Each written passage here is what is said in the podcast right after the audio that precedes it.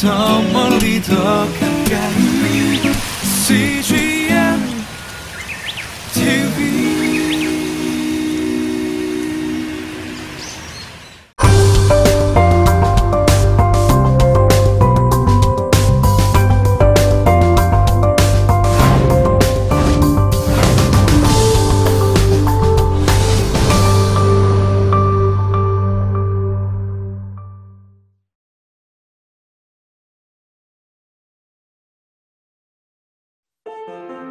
사사기 8장 1절에서 5절. 에브라임 사람들이 기드온에게 이르되 네가 미디안과 싸우러 갈 때에 우리를 부르지 아니하였으니 우리를 이같이 대접함은 어찌 됨이냐 하고 그와 크게 다투는지라. 기드온이 그들에게 이르되 내가 이제 행한 일이 너희가 한 것에 비교되겠느냐? 에브라임의 끝물 포도가 아비에셀의 만물 포도보다 낫지 아니하냐? 하나님이 미디안의 방백 오렙과 스엡을 너희 손에 넘겨주셨으니 내가 한 일이 어찌 능히 너희가 한 것에 비교되겠느냐 하니라. 기드온이 이 말을 하매 그때 그들의 노여움이 풀리니라. 기드온과 그와 함께 앉아 300명이 요단강에 이르러 건너고 비록 피곤하나 추격하며 그가 숙곳 사람들에게 이르되 나를 따르는 백성이 피곤하니 청하건대 그들에게 떡덩이를 주라. 나는 미디안의 왕들인 세바와 살문나의 뒤를 추격하고 있노라 하니.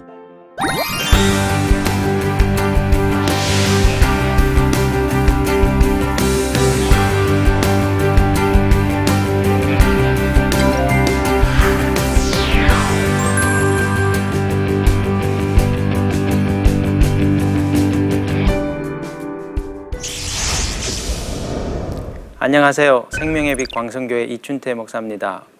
오늘은 사사 기드온 이야기 9번째 기드온의 전쟁과 위기에 대해서 공부해 보겠습니다.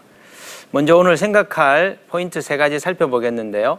첫 번째는 미디안과의 전쟁 중 기드온이 맞은 위기들을 살펴보면서 하나님의 일을 할 때 겪는 위기들을 저희가 파악해 보겠습니다. 두 번째, 기드온이 직면한 내적 유혹을 통해 사단의 어떤 유혹들을 조심해야 되는지 살펴보겠습니다.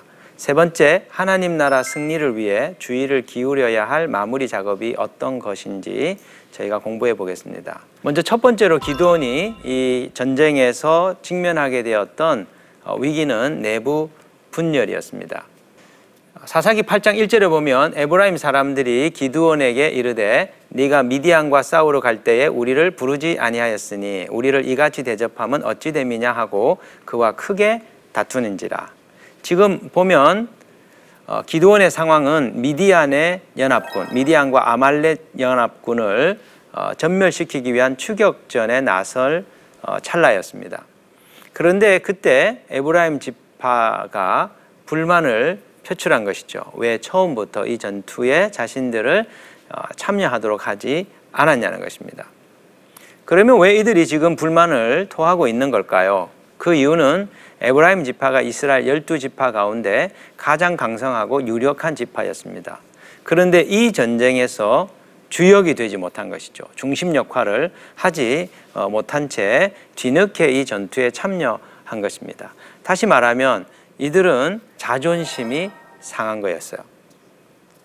종종 우리가 받는 유혹 중에 하나가 무엇이냐면 우리 자신이 중심이 되고 우리 자신이 주목받는 자리에 서고 싶어하는 유혹입니다. 만약에 그러지 못할 때 우리는 자존심이 상하게 되고 이 공동체 안에서 우리의 마음이 상하게 되고 깨어지면서 공동체를 힘들게 하는 그런 역할들을 하게 되는 것이죠. 우리가 생각해야 될 하나님의 사역을 수행할 때의 자세는 내가 인정받거나 주목받고자 하는 게 목표가 아니고 하나님의 일이 이루어지는 것, 그 일을 위해서 우리의 자존심도 내려놓을 수 있는 마음의 태도를 갖는 것이죠. 자, 이 에브라임 지파의 이 불만에 대해서 기도는 어떻게 대처하고 있습니까? 오늘 이 본문에 보면 8장 2절에 보시면 기드온이 그들에게 이르되 내가 이제 행한 일이 너희가 한 것에 비교되겠느냐? 에브라임의 끝물 포도가 아비에셀의 만물 포도보다 낫지 아니하냐? 지금 기드온은 매우 지혜롭게 이 부분을 다루고 있습니다. 기드온은 에브라임 지파 사람들을 책망하거나 그들과 다투는 것이 아니라 온유하게 이 사람들을 다루는 것이죠. 지금 이 전쟁에서 그 공을 세운 사람은 사실 기드온입니다. 그런데 지금 자신을 높이지 않고 자신을 도리어 낮추고 상대방의 공을 칭송하면서 에브라임 지파의 분노를 지금 누그러뜨리려고 하고 있는 거죠. 사실 이 전쟁에서 가장 탁월한 전공을 이룬 사람은 기드온이라고 말씀드렸습니다. 어떤 면에서 에브라임 지파는 처음 기드온이 나팔을 불었을 때 동참하지 않았었습니다. 이 전쟁에 참여할 마음이 없었던 것이죠. 그럼에도 불구하고 기드온은 뒤늦게 참전한 에브라임 지파의 공적을 인정해 주면서 그들의 마음을 풀어주려고 애를 쓰고 있습니다. 우리가 하나님의 일을 행할 때, 영적 전쟁을 수행할 때 하나님의 승리를 가로막는 위험 중에 하나가 무엇이냐면 내부 분열입니다. 공동체의 분열입니다. 분열은 전쟁을 하기도 전에 적전에서 패배하게 만드는 아주 중요한 요소가 되는 것이죠.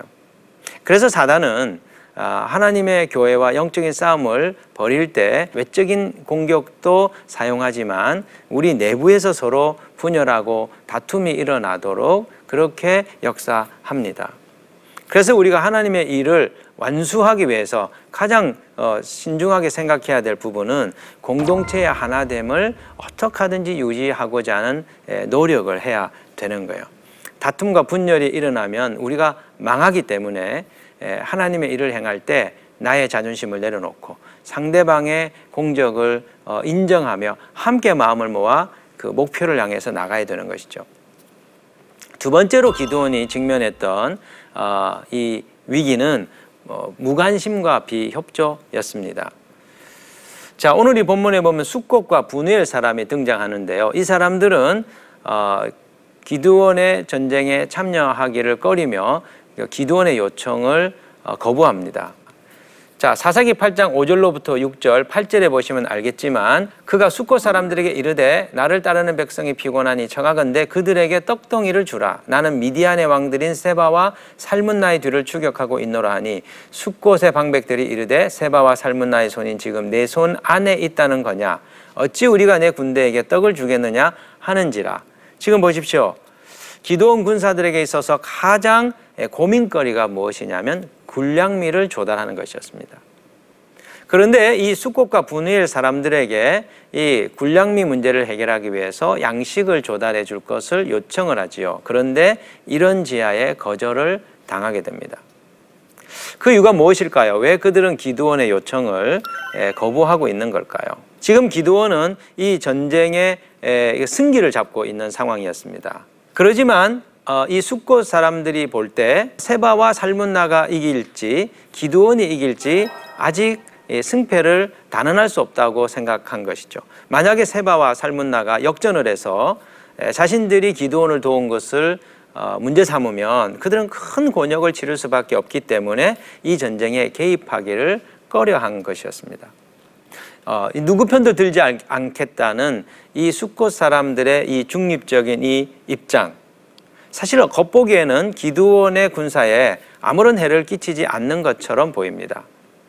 하지만 하나님의 전쟁에 참여하지 않음으로써 하나님의 적을 섬멸할 수 있는 이 기회를 수포로 돌릴 수 있는, 적을 이롭게 하는 이적 행위를 하고 있는 것이죠. 에브라임 지파와 숙곳 사람들을 한번 비교해 볼까요? 에브라임 지파는 지금 영적 지도자 기드온을 비방하고 있습니다. 그리고 공동체의 갈등과 다툼을 일으키고 있었습니다. 그러나 이 사람들은 전쟁에 함께 참여했습니다. 그리고 적을 무찌르는 일에 동참하게 되었죠.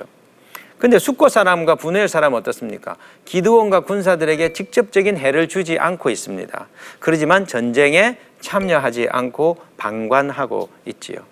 여러분, 두 지파 중에 어떤 사람이 더 나쁩니까? 겉으로 볼 때 에브라임 지파 사람들이 기드온의 군사를 힘겹게 하는 것처럼 보여집니다. 다툽니다. 비방합니다. 공동체 내에서 군인들을, 자기 동족들을 힘들게 합니다. 하지만 전쟁에 참여하죠. 그 고락을 함께 나눕니다. 그러나 보십시오. 숙곳과 브누엘 사람들은 땀 한 방울 흘리지 않고 피 한 방울 흘리지 않습니다. 그들에게 직접 해를 끼치지는 않습니다. 하지만 공짜로 평화를 얻기 위하여 중립적인 태도를 취하죠. 이 사람들은 자신들만 안전하면 된다라고 하는 기회주의적인 지금 태도를 취하고 있는 거죠. 누가 더 나쁩니까? 겉으로 볼 때는 에브라임 지파 사람이 더 우리를 힘들게 하는 것 같지만 실상은 숙곳과 브누엘 사람들이 기드온의 군사에게 더 큰 해를 주고 있는 거예요. 종종 우리가 공동체 생활을 할 때 우리를 힘들게 하는 사람들이 함께 할 때가 많습니다. 우리를 비방하거나 우리를 돕지 않거나 또 갈등을 일으키거나 이러는 경우들이 많습니다. 하지만 그들이 우리와 함께 공동체를 이루고 하나님 나라 일에 동참한다면 그들은 우리의 적이 아닙니다. 오히려 우리를 돕지 않으면서 방관하고 있는 사람들이 오히려 하나님의 나라의 걸림돌들이 되는 사람일 수 있는 것이죠. 그런 부분에 있어서 누가 우리의 편인지, 누가 우리를 해롭게 하는 존재인지를 분별할 수 있는 눈이 우리들에게 필요한 거예요. 자, 그렇다면 이 숙곳과 브누엘을 이 기드온은 어떻게 대합니까? 첫 번째, 이 숙곳 사람들을 들가시와 찔레로 징벌합니다. 사사기 8장 16절 17절에 보면 그 성읍의 장로들을 붙잡아 들가시와 찔레로 숙곳 사람들을 징벌하고 브누엘 망대를 헐며 그 성읍 사람들을 죽이니라. 그렇다면 기드온은 왜 숙곳 사람들을 들가시와 찔레로 징벌하는 것일까요? 하나님의 일에 참여하지 않고 방관자로 살면 얼마나 고통스러운 심판이 임하는지를 의도적으로 보여주기 위한 조치였어요. 하나님의 일에 동참하지 아니하고 자기 만족, 자기 평안만을 유지하고자 하면 살이 찢어지는 것 같은 인생의 고통을 통하여 하나님께서 우리를 징계하신다는 것이죠. 그러면 브누엘의 망대를 무너뜨린 이유는 무엇일까요? 여러분, 망대는 성벽보다 높게 건축되어 멀리서 침공해오는 적들을 쉽게 발견하고 적의 공격을 대항하는 아주 유익한 방어물이고 피난처 기능을 하는 성의 중요한 부속시설이었습니다. 그런데 이 브누엘의 망대를 무너뜨림으로써 기드온이 지금 우리에게 주고 있는 교훈이 무엇이냐면 하나님이 없는 안전은 결코 안전하지 않다는 거예요.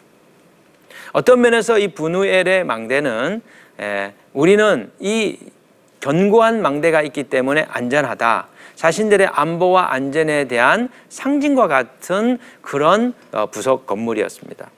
그러나 이 망대를 무너뜨림으로써 현재의 안전은 일시적인 것이며 언제든지 이것이 무너질 수 있다는 사실을 기드온은 보여주려고 한 것이죠. 여러분, 우리가 누리고 있는, 우리가 의지하고 있는 안전장치들, 하나님이 거둬가시면 한순간에 무너질 수 있습니다. 우리의 진정한 망대가 누구입니까? 그것은 오직 여호와 하나님, 우리의 산성이 되시고 우리의 바위가 되시고 우리의 망대가 되시는 여호와 하나님이시라는 것을 기억할 필요가 있습니다.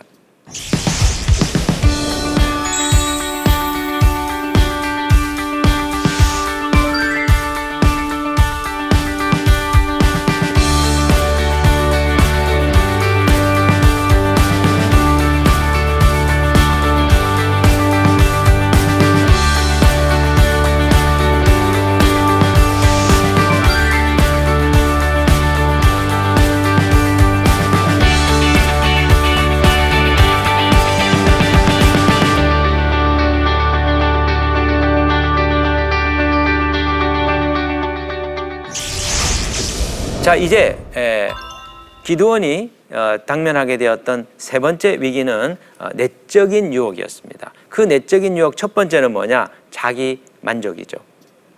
그리고 교만, 그리고 적과 타협하라고 하는 내적인 유혹이었습니다.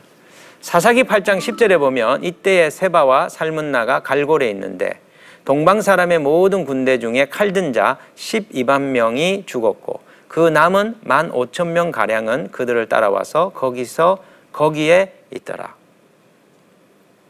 자, 기드온은 300명의 군사로 12만 명을 죽이는 대승을 거두었습니다. 그럼 우리 같으면 15,000명은 그냥 별 볼 일 없는 숫자잖아요. 그런데 기드온은 지금 그 큰 승리에 만족하지 않고 완전한 승리를 향하여 끝까지 이 미디안 군대를 추적하는 것입니다. 우리에게 찾아오는 유혹이 어떤 것이 있습니까? 이 정도면 됐다. 그런 자기만족, 이 정도면 충분하다 하는 안주하려고 하는 마음입니다. 그런데 우리는 거기서 머물면 안 돼요. 왜 그러냐? 하나님께서 우리에게 예비해 놓으신 그 온전한 승리, 온전한 하나님 나라의 열매를 우리가 거두어야 되기 때문입니다. 세계 최강의 자동차 메이커였던 도요타 회사의 사장님이 와타나베라고 하는 사장이 인터뷰한 내용이 있어서 아주 기억에 남았었습니다. 10여 년 전 순이익만 1조 1,700억 엔, 우리나라 돈으로 11조 원, 지금은 더 많이 수익을 내겠죠.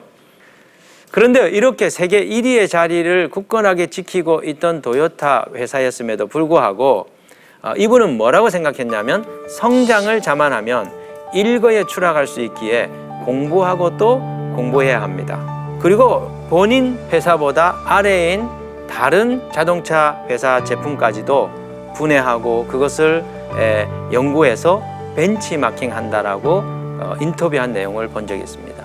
이것이 무엇입니까?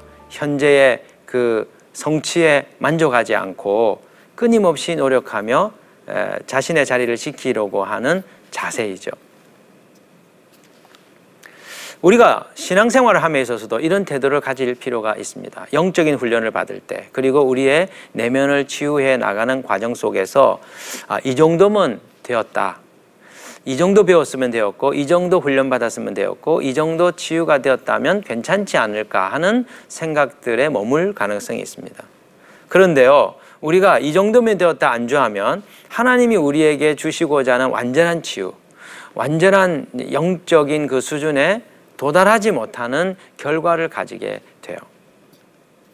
네, 고대의 영성가들이 사막에서 수도를 하면서 깊이 하나님과의 일치를 추구했는데 그들이 깨달은 것들을 남긴 문집이 필로칼리아라고 하는 책에 남겨져 있거든요. 네, 거기 보면 참 우리에게 도전이 되는 말씀이 나옵니다. 자신이 동료들을 미워하고 있다는 것을 깨닫고서 그 미움에 저항하여 미움이 조금씩 약해지고 사라질 때 마음속으로 기뻐해서는 안 됩니다. 왜냐하면 그것은 악한 영들의 속임수이기 때문입니다. 악한 영들은 처음보다 더 강한 공격을 준비하고 있습니다. 여러분, 우리가 교회 사역을 할 때 교회가 부흥합니다. 또 개인적으로 믿음 생활을 할 때 은혜를 받고 우리의 삶의 진보가 있습니다.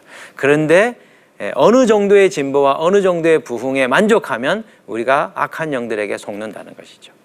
왜 그래요? 더 강한 세력들을 데리고 와서 우리가 받은 그 은혜를 무너뜨리고 우리가 이룬 그 부흥을 무너뜨리려고 하기 때문입니다. 우리 마음에 평안이 찾아오고 우리 마음에 하나님의 은혜가 임할 때 어떻게 해야 될까요? 더 온전한 은혜와 더 온전한 내면의 평화와 더 온전한 부흥을 향해서 계속 영적으로 진보해 나가는, 전진해 나가는 삶의 자세가 필요하다는 것이죠. 두 번째로 기드온이 직면했던 내적인 유혹이 무엇이냐? 그것은 교만이었습니다. 전쟁에서 승리하고 있고 그리고 결정적인 최후 승리를 향하여 나아가고 있는 상황에서 내가 이 정도 업적을 이루었다라고 하는 교만한 마음이 그를 찾아올 수 있었던 것이죠.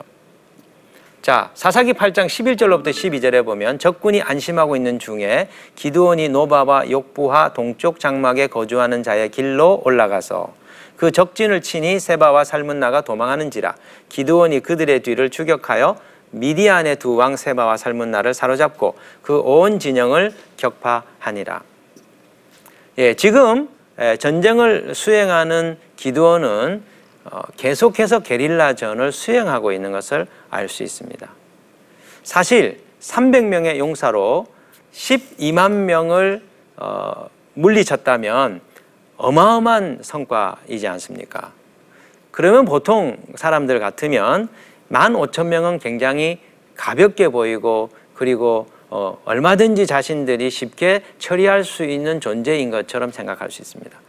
그러나 여전히 기드온은 15,000명은 300명으로 이기기에는 벅찬 상대라는 것을 인정하고 있는 것이죠. 다른 말로 하면 기드온은 지금 자만에 빠지지 않았다는 것을 우리에게 보여줍니다. 우리가 최후 승리를 위해서 하나님 나라의 일을 성취하기 위해서 우리가 넘어야 될 산이 무엇일까요? 그것은 교만과 만용입니다. 종종 우리가 우리 자신이 남긴 성취와 업적에 도취되어서 남아있는 과업들을 소홀히 처리하는 경우들이 많이 있죠. 그런데 우리가 정말 성공할 수 있었던 이유가 무엇입니까? 우리 능력으로, 우리의 자원으로 이런 것이 아니고 하나님께서 우리에게 은혜로 승리를 주신 것이죠.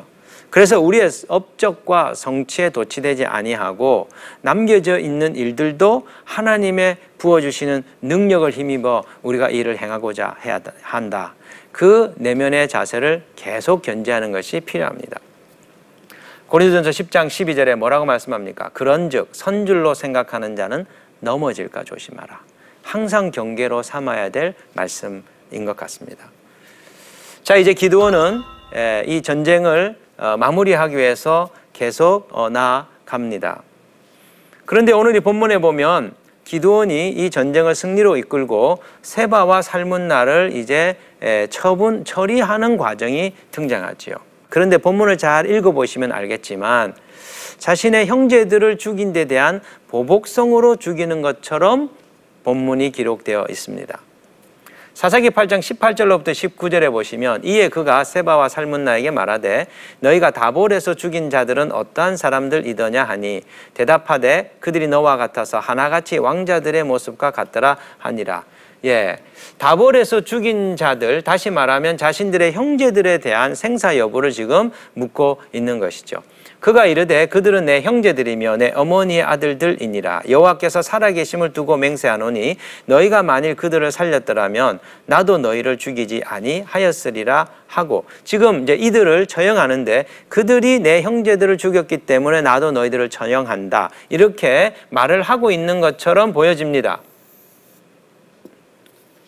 그런데요, 외형적으로 볼 때는 복수심에 불타서 지금 세바와 살문나를 살해하는 것처럼 보여지지만 사실은 고대 이스라엘의 법, 하나님의 법에 의하여 이 일을 지금 처리하고 있는 것입니다.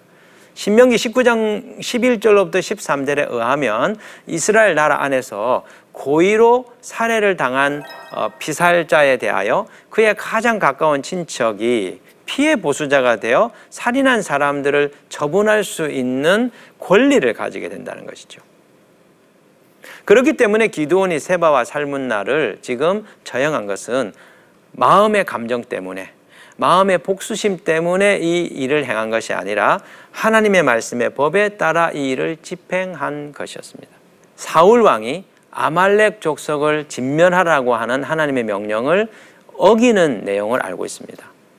외형적으로 볼 때는 그 한 종족을 다 사륙하는 거 너무 비인도적인 처사인 것처럼 보이죠. 그래서 이 사울이 그들을 다 죽이지 않고 남긴 이 일을 자비로운 행동이라고 우리가 생각할 수도 있습니다. 그러나 하나님이 명령하셨어요. 아말렉 족속의 극악한 죄악에 대한 하나님의 심판의 도구로서 사울 왕을 쓰려고 하셨는데 그 사울 왕은 하나님의 그 법을 따르지 않았던 것이죠. 반면에 어떻습니까? 기드온은 외형적으로 볼 때 잔인한 것처럼 보여지지만 하나님의 법으로 그들을 다스리고 있는 것입니다. 종종 많은 분들이 이 구약에 나오는 내용들을 보시면서 오해하는 경우들이 있습니다. 하나님 너무 잔인하시다. 구약에 나오는 그 많은 사람들 왜 이렇게 하나님께서 이 헤렘 전쟁으로 그들을 다 멸망시키시는 것인가? 여러분 한번 생각해 보십시오. 우리 사회 속에 아주 그 잔인하게 어린아이들을 학대하고 죽인 사람이 있다고 한번 생각해 보십시오. 그런데 그 사람에 대하여 무거운 중형을 내리는 것이 잘못된 일인 걸까요? 그렇지 않습니다. 더 이상 그런 죄악이 이 땅 가운데 발붙이지 못하도록 엄하게 그들의 죄를 처분하는 것, 그것이 공의를 세우는 일이지 않습니까? 지금 기드온은 그 당대에 그 주변에 있던 수많은 종족들을 약탈하고 살육했던 세바와 살문나를 하나님의 정의로 지금 처분한 일이었습니다. 이런 점에서 우리들은 우리가 가지고 있는 인간적인 기준이 아니라 하나님의 말씀의 법을 따라서 순종하고 일을 처리하는 그 길을 걸어가야 되는 것이죠. 또 하나 오늘 이 본문에서 주목할 만한 내용은 이 기드온이 세바와 살문나를 처형할 때 그의 장자인 여델에게 죽이게 한 점입니다. 자, 오늘 이 본문 20절에 보시면 그의 맏아들 여델에게 이르되 일어나 그들을 죽이라 하였으나 그 소년이 그의 칼을 빼지 못하였으니 이는 아직 어려서 두려워함이었더라. 지금 보십시오. 기드온은 그의 어린 큰아들에게 세바와 살문나를 처분하는 일을 맡기려고 합니다. 왜 이 아이에게 그 일을 명하는 걸까요? 학자들은 세 가지 종류의 해석들을 합니다. 첫 번째, 자신의 아들에게 이 전쟁의 영광을 나누어 주려고 그 일을 명하였다. 적장의 목을 뱀으로써 그 아이가 영광을 함께 누린다는 것이죠. 두 번째 해석은 세바와 살문나에게 고통을 더 주기 위해서입니다. 어린아이는 힘이 부족하기 때문에 칼을 잘 다루지 못하죠. 한 번에 이렇게 죽여야 되는데 한 번에 이 칼을 사용하지 못하면 오히려 이 세바와 살문나가 더 고통을 당할 거기 때문에 지금 기드온은 이 아이에게 목을 베라고 명령했다, 이렇게 해석합니다. 세 번째 해석의 가능성은 세바와 살문나에게 수치와 불명예를 주기 위해서였을 것이다.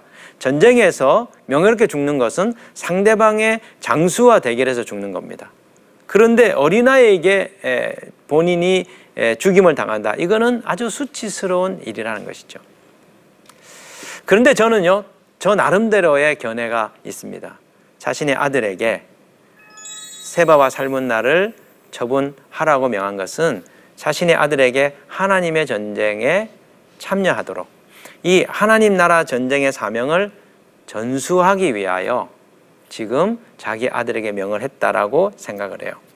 자, 사사기 3장 1절 2절에 보시면 여호와께서 가나안의 모든 전쟁들을 알지 못한 이스라엘을 시험하려 하시며 이스라엘 자손의 세대 중에 아직 전쟁을 알지 못하는 자들에게 그것을 가르쳐 알게 하려 하사.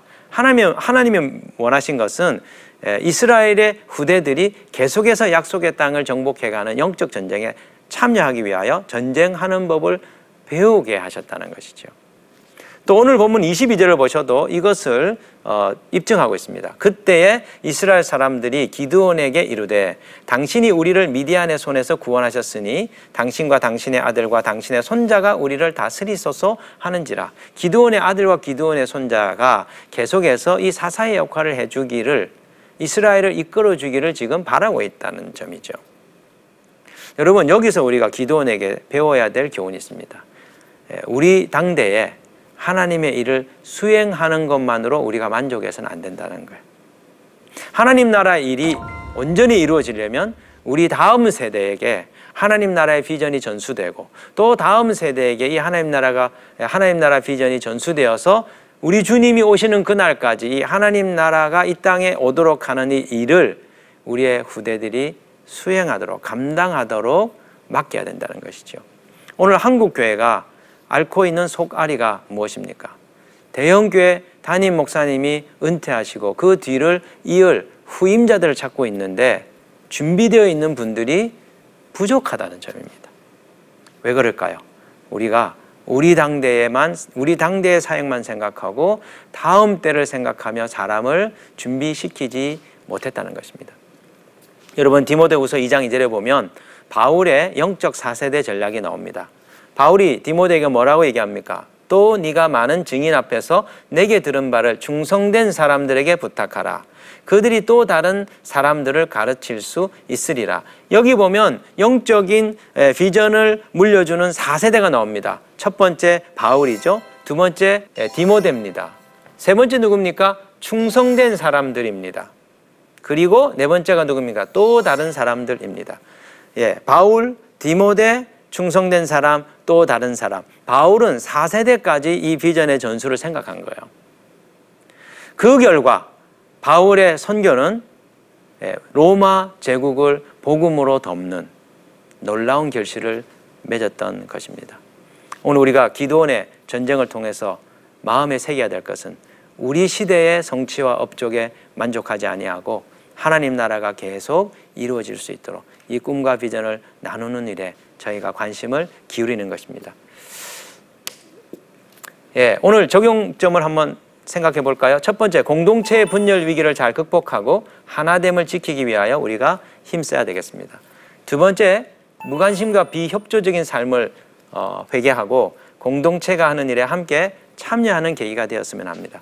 세 번째, 자기 만족과 교만의 유혹을 떨쳐버리고 하나님의 부르심을 온전히 이루도록 힘쓰는 삶을 살아가는 기회가 되기를 바랍니다. 다음 시간에는 사사 기드온 이야기, 기드온에게 찾아온 유혹에 대해서 저희가 생각해 보겠습니다. 지금까지 시청해 주신 여러분 감사드립니다.